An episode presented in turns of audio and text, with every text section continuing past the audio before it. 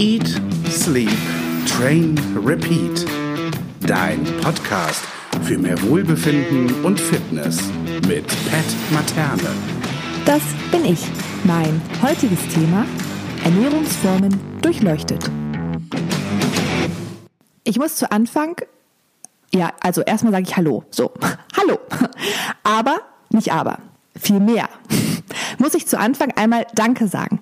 Ich hätte nicht gedacht, dass der Zuspruch und das Feedback so groß ist bezüglich meines Podcastes. Ich wusste nicht, dass Podcasten und vor allem, dass ich einen Podcast habe und spreche über Ernährung, Sport, Training, Lifestyle, so großen Anklang und so großen Zuspruch finden wird. Deswegen zuallererst ein Danke an dich, die du, der du jetzt in diesem Moment zuhörst, meinen Podcast hörst und mich damit in meiner Freude am Podcasten und am Faktenteilen unterstützt. Also vielen, vielen Dank an dich und herzlich willkommen zu meiner neuen Episode, zur mittlerweile fünften Episode, in der wir über Ernährungsformen reden. Aber ich bin nicht allein, denn ich habe einen Gast. Danke, Rob.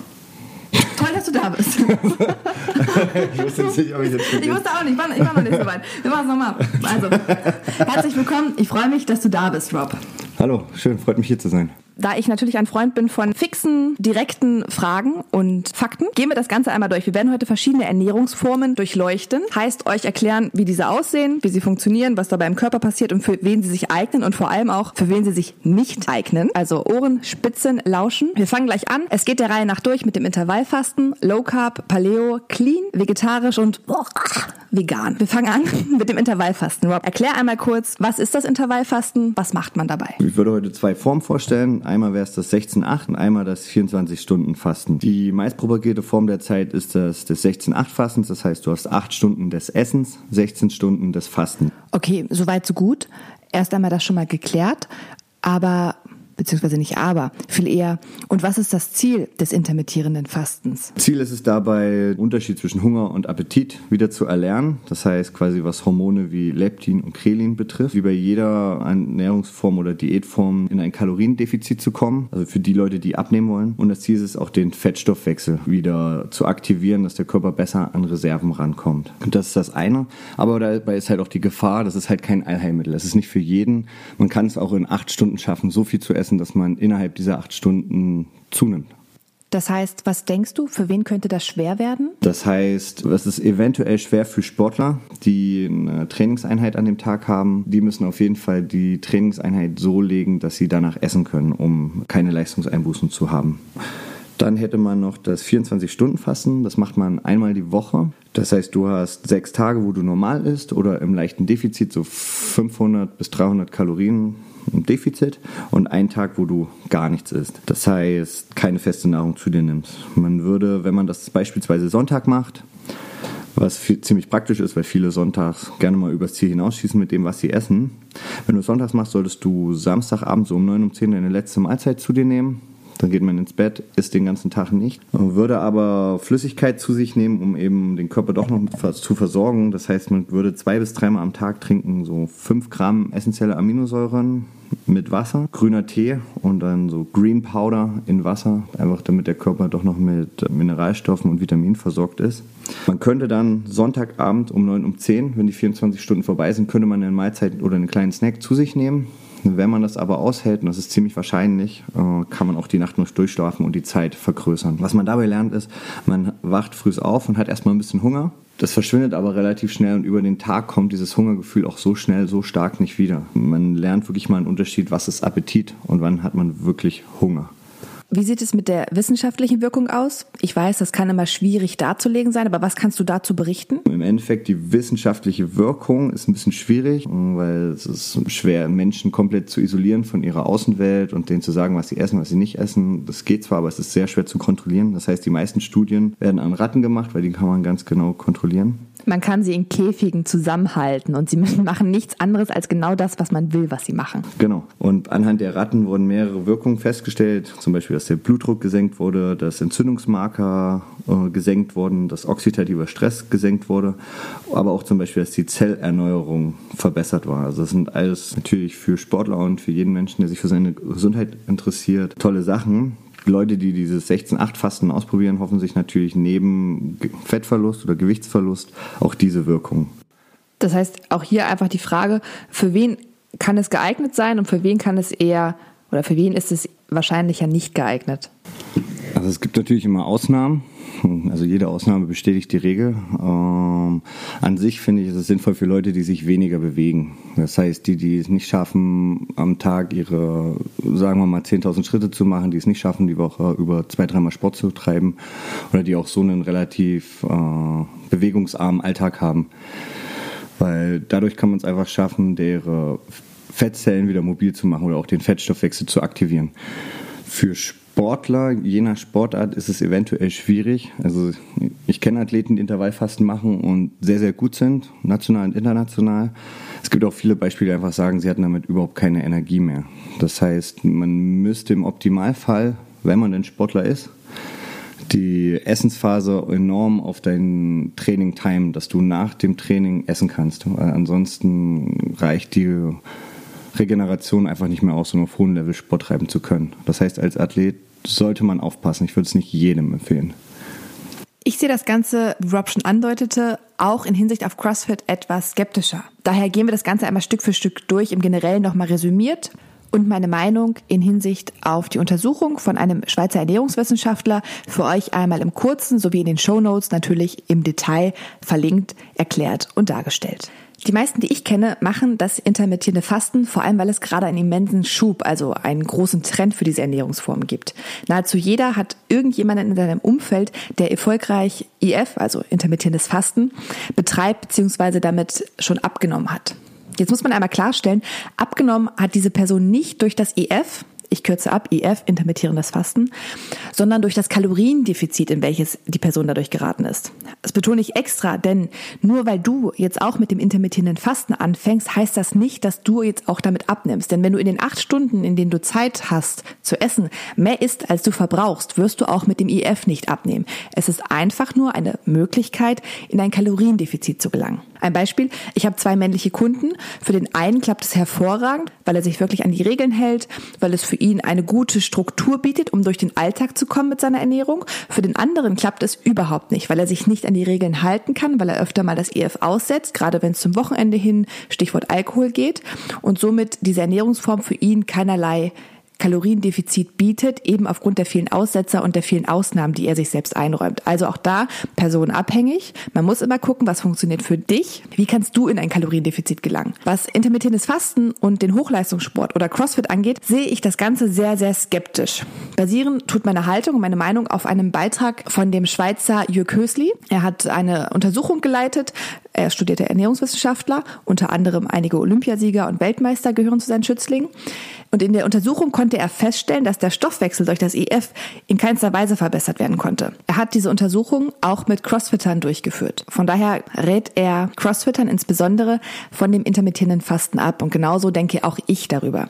Denn durch das hohe Trainingsvolumen, selbst bei nur drei bis vier Trainings die Woche, sollte es immer das Ziel sein, den Stoffwechsel und somit die allgemeine Fitness zu maximieren. Das wäre nur möglich, wenn die V2 Max, also die maximale Sauerstoffaufnahme, sehr hoch ist, da sie hierbei als Zeichen des guten aeroben Stoffwechsels und stellvertretend für die Regeneration zu sehen ist. Wenn du jetzt aber deinem Körper über drei Viertel des Tages keine Nährstoffe zuführst, damit er eben Leber und Darm entfettet, kann die optimale Regeneration und Stoffwechselmaximierung gar nicht stattfinden. Daran ist überhaupt nicht zu denken. Ebenso gebe ich weiter zu bedenken, aber das hat Rob auch schon erwähnt, Ratten in Tests werden niemals oder können niemals unter denselben Stress gestellt werden wie Menschen. Darum ist jeglicher Vergleich mit dem Menschen schwierig zu betrachten, denn die Psyche und die Kompensationsmuster von uns Menschen haben einen wichtigen Einfluss auf unsere Gesundheit, auf unsere Verhaltensmuster. Für die ganzen Beiträge, ich habe euch zwei Beiträge insbesondere verlinkt. Einmal, warum der Vergleich mit Mäusen in dem Falle nicht Fuß greift und einmal, warum CrossFit und intermittierendes Fasten keine guten, kein gutes Duo bilden. Schaut in den Show Notes nach. Das wäre jetzt zu lang, um alles darzulegen, vor allem, weil eben auch entsprechende Bilder der Untersuchung hochgeladen wurden. Deswegen klickt auf die Show Notes, klickt auf die Beiträge. Sie sind entsprechend markiert, sodass ihr euch selbst eine Meinung bilden könnt aufgrund der Untersuchungen, die Jörg Hösli geleitet hat. Hast du selber schon einmal das Intervallfasten ausprobiert, Rob? Die 16-8-Form nicht. Die passt einfach in meinen Tagesablauf nicht rein. Dafür bin ich zu lange wach. ähm, ich habe es mir wahrscheinlich auch einfach noch nicht getraut. Ähm, die Form mit dem Eintagfasten habe ich mal probiert und muss sagen, dass die ziemlich gut umsetzbar ist. Also man kann gerade am Wochenende sag ich mal, rasten viele aus, hauen sich alles rein und leben. Hashtag Cheat Day. Hashtag Cheat Day. Also viele, ja, also leben eine saubere, relativ gute Woche und dann am Wochenende denken, okay, jetzt darf ich ja machen, dann wird Alkohol getrunken, wird alles Mögliche gegessen, was man eigentlich sonst verzichtet, weil man vielleicht auch schwächer ist. Und damit kann man eigentlich relativ viel auch wieder zunichte machen. Also es ist ziemlich leicht, an einem Tag mal 5.000, 6.000 Kalorien zu essen. Wenn man jeden Tag 500 spart, aber die alle am Wochenende wieder auffüllt, dann ist halt schwierig. Und äh, deswegen so einfach mal Sonntag den Tag verzichten, ist relativ gut machbar, wenn es kein Trainingstag ist. Gerade wenn man eh Samstagabends weg war, wie die ganzen Fitti-Pumper, wobei bei denen wahrscheinlich eher Freitag, damit der Bizeps schön gestellt ist, dann kann man ja auch am Sonntag ausschlafen und ähm, ja, muss sich nicht so viel Nahrung zuführen, wenn man da auskummert. Kommt ja eh alles wieder raus. Leicht umzusetzen. Kommen wir zur nächsten Ernährungsform. Eine, wo sich mir, weil Kohlenhydrate wirklich meine Nummer eins Energiequelle ist, für mich persönlich, für meine Art, wie mein Körper arbeitet, gehören Kohlenhydrate als Nonplusultra in jede Mahlzeit. Einmal, was ist Low Carb, Rob? Wie ernährt man sich, wenn man sich Low Carb ernährt? Für Low Carb gibt es an sich äh, verschiedene Definitionen, was auch ein bisschen abhängig ist von der Person. In der Regel spricht man von einer Ernährung so zwischen 50 bis 130 Gramm an Kohlenhydraten pro Tag. Das heißt für Männer ein bisschen mehr als für Frauen. Und ansonsten sind die äh, anderen Nährstoffe relativ, mm, ja, relativ gleich aufgeteilt. Das heißt, wir haben 25% ungefähr Carbs, 25% Protein und ungefähr 50% Fett. Auch hier natürlich wieder die Frage nach der Idee, die hinter Low Carb steckt. Man hat zwei Speicher für Kohlenhydrate, die Leber und die Muskulatur. Wenn man sich Low Carb ernährt, die Idee dahinter, äh, dass diese Speicher nicht überfüllt sind, weil alles, was danach zugeführt wird, wird halt als Körperfett verwendet. Daher gibt es viele, die einfach sagen, wir lassen die Kohlenhydrate niedrig, kommen dafür nie in diesen Modus, wo der Körper den Rest abspeichert, in dem endlosen Speicher Fett. Und genau, wir konsumieren eben mehr gute Fettsäuren und bringen unserem Körper dadurch hormonell wieder besser in Gang. Die Grundlage dahinter, also viele Hormone werden eben aus Fett aufgebaut. Unsere Zellen bestehen aus Fett, unser Gehirn besteht aus Fett. Und damit das alles richtig funktioniert, ist dieser hohe Fettanteil von bis zu 50 Prozent eben in dieser Ernährung gegeben. Das heißt nicht so, wie es viele machen, die einfach nur denken, Low Carb ist der Schlüssel, um jetzt schnell abzunehmen, einfach die Kohlenhydrate zu reduzieren, sondern einhergehend damit bedeutet das auch, dass man gleichzeitig beispielsweise die Fette erhöht. Aber wer abnehmen sollte, also Gefahr bei Fetten ist immer, man hier einen Löffel Erdnussmus, da mal eine Hand Nüsse, da mal äh, ein bisschen Öl über den Salat, da nochmal einen Löffel Kokosöl in Kaffee. Man kann mit Fett auch sehr, sehr schnell Energie tanken, also 9,3 Kalorien pro Gramm. Das heißt, sagen wir mal, eine 60 Kilo Frau, die jetzt nicht den höchsten Bedarf hat, kann auch gerade mit Fetten sehr, sehr, sehr schnell drüber schießen und wird eher zunehmen. Das heißt, auch hier ist es wieder die, der, der Energieverbrauch die Energiebilanz. Also ist auch hier wieder nicht der magische Schlüssel. Für wen würdest du sagen, eignet es sich, sich Low Carb zu ernähren? Ja, gerade für Leute, die äh, schon eine hohe Insulinsensibilität haben, das heißt, wo eventuell durch den Lebensstil und zu viel Kohlenhydrate äh, die Insulinfreisetzung erschöpft ist, die quasi kurz vor einer Diabetes stehen, also Prädiabetes, würde es sich lohnen, einfach mal den Körper wieder weniger auf Kohlenhydrate zu setzen, damit sich die Bauchspeicheldrüse erholen kann. Das macht sich immer ganz gut bemerkbar. Gerade so Bauch und Hüften sieht man relativ gut, ob Leute eben zu viel Kohlenhydrate zu sich nehmen. Die Hüftfalte ist da ein guter Schlüssel, um das zu sehen. Genau. Und für wen ist die Low Carb Ernährung nicht geeignet? Oder wem würdest du eher vorschlagen, ratsam damit umzugehen? Hm, Sportlern in hochintensiven Sportarten, das heißt CrossFit. CrossFit definitiv. Kohlenhydrate werden dann gebraucht, wenn man schnelle Energie haben braucht. Also der Körper will dann nicht erst noch Fette aufspalten, aber Kohlenhydrate sind da ein, ein schneller Weg zu. Das heißt 400 Meter Läufer, 800 Meter Läufer, alles was so diese kurze Distanz ist, also sagen wir 8 bis 15 Minuten, die haben damit definitiv dann Probleme, in so niedrigen Bereichen Kohlenhydraten zu sich zu nehmen. Alles, was ein bisschen länger wird, die könnten davon eigentlich sogar profitieren. Wie sieht es dabei aus, zum Beispiel für Triathleten? Also nehmen wir das mal als Beispiel. Ich kenne eine Triathletin, die ernährt sich beispielsweise äh, Low Carb also es gibt viele Beispiele, die zeigen, dass es ganz gut geht. Äh, einer der Ironman-Gewinner, der lebt komplett in der Ketose. Das ist keine wirklich intensive Sportart. Also es gibt jetzt auch Sportler, die werden einen an die Gurgel gehen dafür. Aber das ist jetzt nicht super intensiv. Die sind relativ lange unterwegs. Das heißt, bei denen ist eigentlich später irgendwann der Fettstoffwechsel eh das, wo die sich die meiste Zeit bewegen werden. Deshalb ist das für die eigentlich auch der Schlüssel. Und deshalb ist für die Low Carb eine ziemlich gute Sache. Ganz kurz zur Erklärung, weil uns wahrscheinlich viele zuhören werden, die sich nicht auskennen. Was meint die Ketose? Also was ist die Ketose? Ketose ist dann der Zustand, wenn Fett umgewandelt wird, damit der Körper das nutzen kann. Da stellt der Ketonkörper her. Das merkt man relativ schnell, wenn jemand in der Ketose ist. Man riecht dann aus dem Mund. Der Schweiß riecht relativ stark. Das passiert meistens bei unter 50 Gramm Kohlenhydrate pro Tag. Zu Low Carb auch natürlich wieder die Frage, ist es eine Ernährungsform, die man dauerhaft durchführen kann oder ob das eher eine zeitlich begrenzte Ernährungsform Ernährungsform ist. Also Ernährung ist ja nie Mathematik, 1 plus 1 ist gleich 2. Also ich denke, ja, es gibt Menschen, die das bedenkenlos durchhalten können, für die es auch gut ist. Es gibt Menschen, für die das aufgrund von Zielen und so schwer wird. Man muss beachten, der Körper ist relativ sensibel, der Körper strebt immer eine Homöostase an, er will immer so sein, wie er gerade ist, beziehungsweise das, was er am längsten kannte. Ähm, der reagiert manchmal sehr sensibel. Das heißt, wenn ich Kalorien reduziere sehr stark oder wenn ich vor allem auch Kohlenhydrate reduziere, kann es immer passieren, dass die Schilddrüsenhormone oder generell die Schilddrüse weniger Hormone herstellt. Also die Schilddrüse funktioniert als Thermometer des Körpers.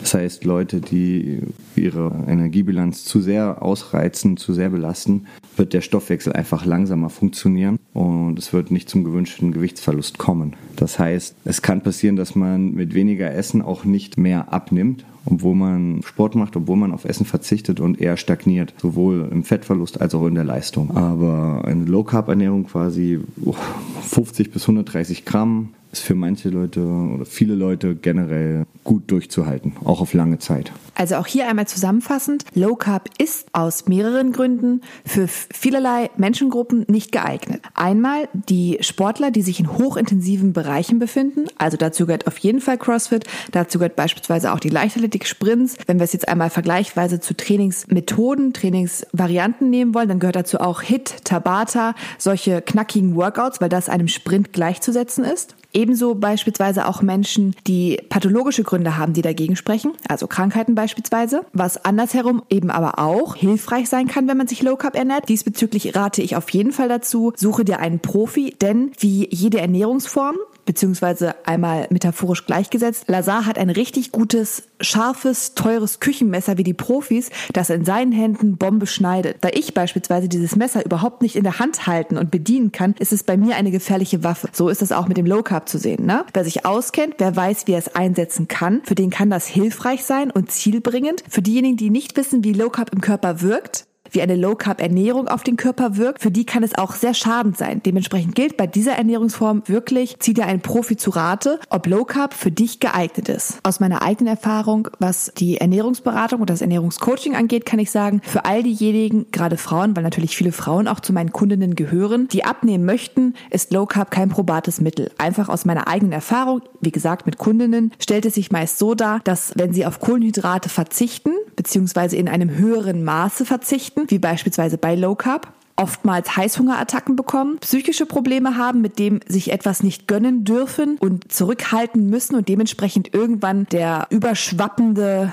Wille nach etwas Kohlenhydraten, Zucker, Gelüsten etc. kommt und man dadurch in so eine Negativspirale des sich Schämens, des sich Ärgerns und zu einem ungesunden bzw. unausgeglichenen Verhältnis zu Lebensmitteln gerät. Also von daher aus meiner Erfahrung heraus für Frauen oder für Menschen, die abnehmen wollen, Low Carb kein empfehlenswertes Mittel. Wie gesagt, meine Erfahrung unter Betreuung nochmal anders zu sehen, aber gerade alleine, wenn jemand alleine abnehmen möchte und denkt, Low Carb ist das Mittel für ein Kaloriendefizit, wahrscheinlich eher nicht. Kommen wir zur nächsten Ernährungsform, die Paleo-Diät bzw. die Steinzeit-Diät. Wie funktioniert die? Also Steinzeit verrät ja schon etwas, worauf sie ausgelegt ist, aber im Detail nochmal. Ja, die Grundidee ist eigentlich, die wollen nur Lebensmittel zu sich nehmen, die es in der Natur gab, die man früher zu der Zeit gegessen hat, dass äh, man relativ natürlich ist, ohne die ganzen chemischen Stoffe, ohne solche Sachen wie Geschmacksverstärker, Konservierungsstoffe, Farbstoffe, raffinierten Zucker. Und eigentlich wollen die bewusster und frischer sich ernähren eigentlich alle natürlichen Lebensmittel.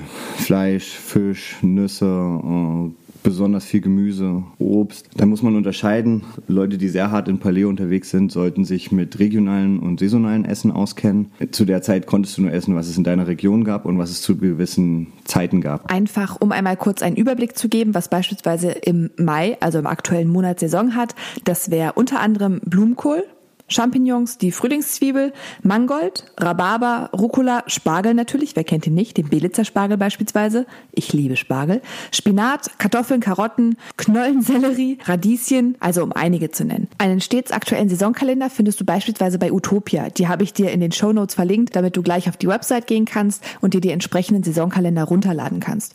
Im Unterschied Paleo und Clean, das wäre wahrscheinlich dann das nächste. Ich darf die Fragen gar nicht mehr stellen, Rob hat das Mikro übernommen. Ja, Hau raus. Also ich finde, die sind sich relativ ähnlich. Wahrscheinlich wird mir jemand dafür an die Goggle gehen. Sie wollen beide möglichst natürliche, unverarbeitete Lebensmittel von hoher Qualität zu sich führen, was ich äh, generell ziemlich gut finde. Wollen beide diese ganzen künstlichen Zusatzstoffe vermeiden. Bei beiden ist die Idee, dass man quasi äh, Lebensmittel, die ein Label haben, wo mehr als drei oder fünf Auslegungssache Sachen draufstehen, einfach vermeiden, was ich auch sehr gut finde. Beide wollen versuchen, Kornprodukte zu vermeiden. Das heißt, ja, viele Menschen haben eine Glutenunverträglichkeit, die sie nicht haben, werden dadurch dennoch an Entzündung leiden. Das heißt, vielen Menschen wird es besser gehen, wenn sie sich einer solchen Ernährung anschließen. Ähm, Was, wie gesagt, nicht heißt, dass man automatisch auf alles verzichten muss. Es gibt immer noch genug Möglichkeiten, ausgeglichen, ausgewogen und vor allem auch lecker zu essen. Für wen würdest du sagen, kann sich Paleo eignen und für wen nicht? Also gerade in Hinsicht nochmal auf Sportler, gerade in Hinsicht auf Menschen, vielleicht auch, die sich nicht so mit Ernährung auskennen. Ja, hier bin ich jetzt natürlich äh, ein bisschen in einem Gewissenskonflikt, weil ich selber finde, dass natürliche Lebensmittel die absolute Basis sein sollten, möglichst unverarbeitet. Das heißt, man kann damit eigentlich alle Formen bedienen. Jemand, der weniger Kohlenhydrate braucht, kann darin weniger Kohlenhydrate finden. Jemand, der einen höheren Bedarf hat aufgrund von Aktivität, aufgrund von Muskelmasse, aufgrund von Zielen, kann darin auch seine Kohlenhydrate sehen. Und äh, alle möglichen Chemikalien rauszulassen, finde ich auch sehr förderlich. Das heißt an sich, diese Art Paleo und Clean kann ich jedem empfehlen. Sie kann für deutliche gesundheitliche äh, Verbesserungen führen in vielen Bereichen. Deshalb, ich denke, ich würde mich in die Region eher schieben, weil die die höher kohlenhydrathaltigen Paleo. Du meinst Kohlenhydrate aus Ben Jerry's Eis? An einem Sonntag nach einem Training vielleicht mal, ja, das gehört dazu. Okay, also Paleo heißt nicht nur Verzicht, sondern eigentlich vor allem, wie ich auch finde, der Fokus auf unverarbeitete Lebensmittel, was man jedem empfehlen kann, unabhängig dieser Ernährungsform.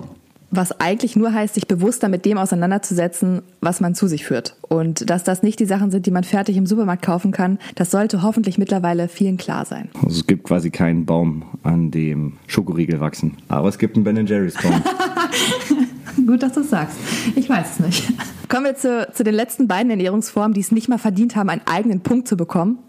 Haters gonna hate. Vegetarische und vegane Ernährung. Wir versuchen das so neutral wie möglich durchzuarbeiten. Was ist die vegetarische Ernährung? Was ist die vegane Ernährung? Wie sieht die aus? Es gibt ja viele Formen. Äh, Im Endeffekt ist der Vegetarier so, dass er sagt, dass er kein Fleisch essen möchte und der Veganer möchte alle tierischen Produkte nicht zu sich führen. Das heißt, für den Veganer fallen so Sachen wie Ei, Honig und Milchprodukte auch noch raus, weil alle eben durch Tiere hergestellt werden. Also wissen viele nicht, aber Eier, Milchprodukte, Honig sind alles Produkte, die man als Veganer nicht essen darf. Viele ernähren sich aus ethischen Gründen ja vegan oder vegetarisch. Das heißt, worauf gilt es insbesondere zu achten, weil viele gar nicht wissen, was sie durch den Verzicht nicht zu sich nehmen und eigentlich supplementieren müssen. Das heißt, wir sprechen jetzt von Vitamin B12, wir sprechen von Eisen und wir reden von Zink. Hm, Gerade bei Frauen, weil in der Regel bluten Frauen mehr als Männer und dadurch ist gerade der Eisenbedarf bei Frauen deutlich größer als bei Männern. Veganerinnen sollten da tunlichst aufpassen, sollten ihre Blutwerte checken lassen, wie es mit B12, Eisen und Zink eben aussieht. Das heißt, wenn man es schafft, in der veganen und vegetarischen Ernährung keine Defizite zu erzeugen, sehe ich darin an sich keine Gefahr. Man beschränkt sich halt in sehr vielen Sachen, man macht sich das Leben schwerer. Aber für viele Leute ist es ja nicht mal die Entscheidung wegen dem Essen, sondern aus dem Gewissen und ethnischen Gründen. Das heißt, was ich durchaus verstehen kann, wir wollen jetzt Tieren nicht wehtun, sie sind gegen schlechte Tierhaltung, was ich finde an sich schon ein ziemlich guter Grund ist. Aber es gibt halt auch immer noch artgerechte Tierhaltung. Es gibt viele Formen inzwischen, wo wirklich darauf geachtet wird, wie Tiere unterkommen, wie die leben, dass es denen gut geht. Ja, das heißt an sich, ja, ich bin Fleischesser, sowohl Ich Fleisch auch. als auch Fisch. Ich auch. Das heißt, ich fände es auch sehr schwer darauf zu verzichten, bis Ich auch. unmöglich. Ich auch. Aber wenn jemand eben da seine Bestimmung sieht und andere nicht bekehren muss, soll er das auf jeden Fall tun. Also einfach seine eigenen Gesundheit willen, seine Bl- Blutwerte checken lassen, gucken, wie es ihm selber geht, gerade so kognitiv, ob er immer konzentriert arbeiten kann, ob er immer den ganzen Tag auch da ist, dass ihm nie schwindig ist, etc. Solche Geschichten. Dann kann das definitiv hinhauen. Eine Sache dann noch, ähm, viele Veganer gerade oder Vegetarier, die essen dann halt große Mengen an Soja in bestimmten Formen, was nicht immer gut ist. Also man sollte auf jeden Fall darauf achten, dass man ein GMO-Siegel hat, das heißt, dass es nicht genetisch verarbeitet ist. Man sollte Betracht haben, dass man durch die Soja sind im Endeffekt sowas wie pflanzliche Östrogene drin. Östrogene sind Fettspeicherhormon, also das weibliche Geschlechtshormon ist ein Fettspeicherhormon und das kann auf jeden Fall die Reduktion von Körperfett erschweren. Ich glaube im Vergleich einfach nochmal, um es kurz zusammenzufassen, all die Ernährungsformen, die wir vorher genannt haben, Intervallfasten, Low Carb, Paleo und Clean, zielen darauf ab, dass man in ein Kaloriendefizit kommt, dadurch, dass man sich etwas einschränkt. Und die beiden Ernährungsformen vegetarisch, vegan haben ja in den meisten Fällen etwas mit einer Haltung, mit einer Ideologie zu tun. Gefährlich in dem Fall natürlich, dass man sich eben nicht mit Ernährung auskennt, dass man sich nicht mit Lebensmitteln auskennt und dadurch vielerlei Mängel haben könnte. Dies gilt eben regelmäßig, wie Rob schon sagte, abzuchecken. Du hast es einmal zwischendurch schon kurz erwähnt. In welche der Ernährungsformen, beziehungsweise im Generellen, wie würdest du deine Ernährungsform beschreiben? Also ich versuche möglichst unverarbeitete Lebensmittel zu mir zu führen. Ich esse frühst keine Kohlenhydrate, die kommen quasi bei mir meistens nach dem Training erst, eventuell in kleinen Mengen schon zum Mittagessen oder zum Abendbrot. Also Frühstück ist bei mir vor allem Gemüse, Fette und Proteine, um im Tag über wach und aktiv zu sein. Zum Mittag schon viel Gemüse, Fleisch oder Fisch, Meeresfrüchte, bestimmte Formen von Käse. Dann meistens Nachmittag ist es Training, das heißt nach dem Training gibt es einen Shake mit einer Banane bis mit, mit Himbeeren etc., Kurkuma, um Entzündung zu senken. Danach gibt es nochmal Haferflocken, um einfach wieder ein bisschen besser zu regenerieren. Ich warte mit den Haferflocken immer ein bisschen zwischen Training und Haferflocken, damit mein Körper runterkommen kann und das auch verarbeiten kann. Und dann abends, je nachdem, ob ich am nächsten Tag Training habe oder nicht, gibt es auch nochmal Kohlenhydrate in Form von Kartoffeln, Quinoa oder Reis. Ja, dann an sich um dann auch am nächsten Tag genug Energie zu haben, um da intensiv arbeiten zu können. Wenn ich jetzt am nächsten Tag keinen Trainingstag habe, dann lasse ich die Kohlenhydrate dann abends dann noch weg. Das heißt, dann hatte ich nur noch die Haferflocken und den Obst nach dem Training. Ich bin immer kein Fan von Schwarz und Weiß, sondern eher von einem Kontinuum. Das heißt, äh, viele sehen sich erfolgreich, wenn sie den ganzen Tag super gegessen haben, was auch immer das in ihrer Sicht ist oder als Loser, wenn sie es nicht geschafft haben, weil sie zum Beispiel abends schwach geworden sind und irgendwas getrunken oder gegessen haben. Was wäre denn besser? Also manchmal habe ich auch Lust auf Süßigkeiten, das ist bei mir leider ziemlich stark ausgeprägt. äh, aber dann manchmal ist dieses besser, eine Banane zu essen, die jetzt vielleicht nicht gepasst hätte oder was anderes, als eine komplette Packung Ben Jerry's zu essen. Und es gibt so eine Regel, so eine 20-80-Regel, das heißt, dass man sich auch einfach mal, man macht viel Sport, man hat einen harten Alltag, hebt sich was auf, was man sich einfach mal gönnt. Also bei aller unverarbeiteten äh, Lebensmitteln im Vordergrund gönn dir einmal die Woche oder einmal alle zwei Wochen, je nachdem, wie man es kann, gönn dir was und genießt dein Leben trotzdem noch.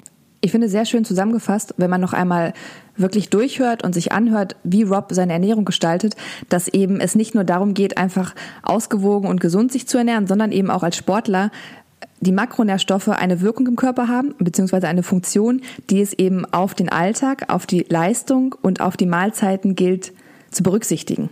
Also wie er sagte, wenn er abends isst und morgens oder den Tag nicht trainiert darauf, dann nimmt er die Kohlenhydrate raus. Trainiert er aber und möchte Leistung bringen, dann hat er Kohlenhydrate in der Abendmahlzeit mit drin. Es kann nur eine individualisierte Ernährung geben. Es kann keine allgemeine geben. A, Körper unterschiedlich arbeiten. B, unterschiedliche Aktivitäten, Leistungen am Tag erfolgen. Und C, auch jeder andere Vorlieben bzw. Ziele hat. Jemand, dem der kleine Muffinrand egal ist und auch wenn es ein größerer Rand ist, die gesundheitlichen Beeinträchtigungen, die er hat, soll sich halt gönnen, was er sich gönnen will. Aber jemand, der auf ein gewisses Fitnesslevel kommen möchte, der Ambitionen hat, der auch nach außen hin eine gewisse Körperstatur haben möchte, muss da hingegen schon wieder ganz anders seine Ernährung betrachten. So leid es mir also tut, man kann keine allgemeine Ernährung für euch, die uns jetzt zuhören, benennen, da dies wirklich absolut individuell vom Körper, von der Aktivität, vom Ziel her zu betrachten ist. Da du ja auch regelmäßig Ernährungsseminare gibst, vielleicht einfach nochmal eine Empfehlung, die du bezüglich der Ernährung mitgeben kannst. Also möglichst unverarbeitete Lebensmittel zu dir nehmen. Bunt essen, das heißt Farben stehen für Nährstoffe, das heißt versucht so viel Gemüse in verschiedenen Farben zu essen, wie es in den Tag passt. Und das gleiche gilt für Obst, möglichst bunt und variantenreich essen und wechselt eure Ernährung ein bisschen ab.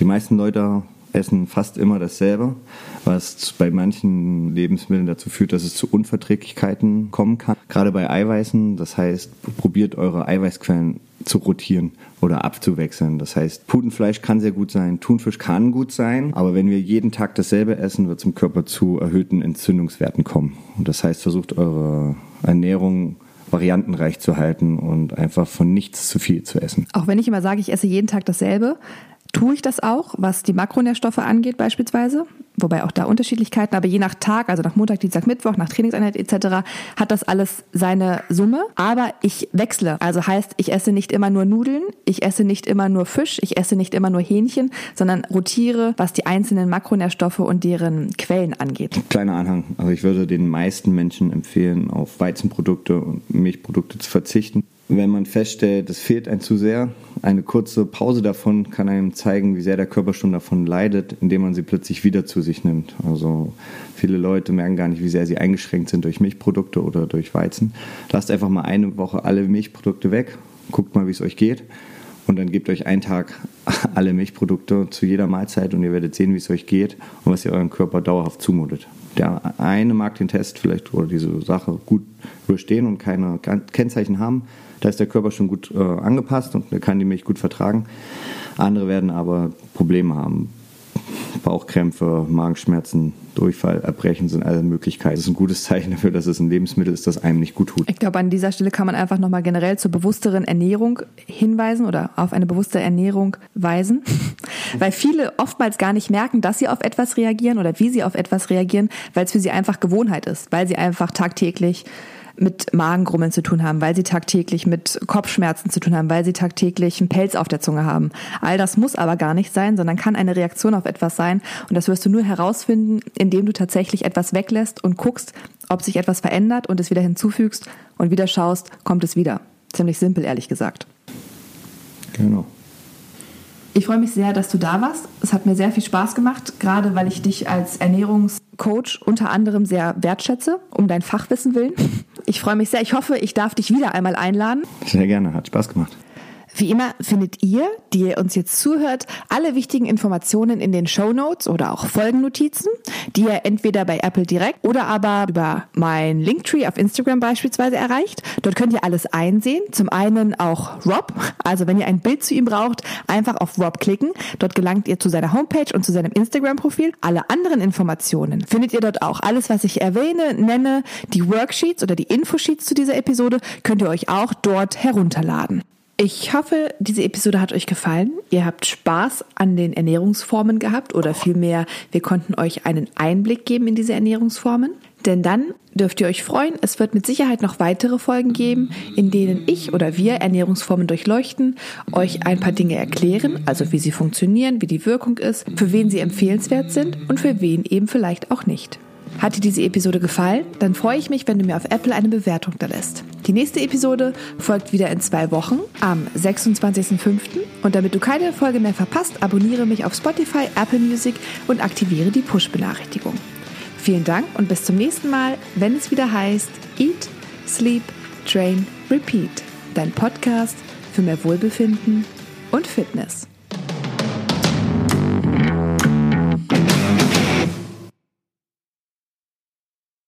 Falls du dich gewundert hast, warum ich heute in dieser Episode nicht sage, welches das nächste Thema sein wird, es gibt eine Abstimmung auf Instagram und dort könnt ihr bestimmen, welches das Thema sein wird. Von daher, ich weiß es selbst noch nicht, kann es noch nicht sagen und bin gespannt, wie ihr votet.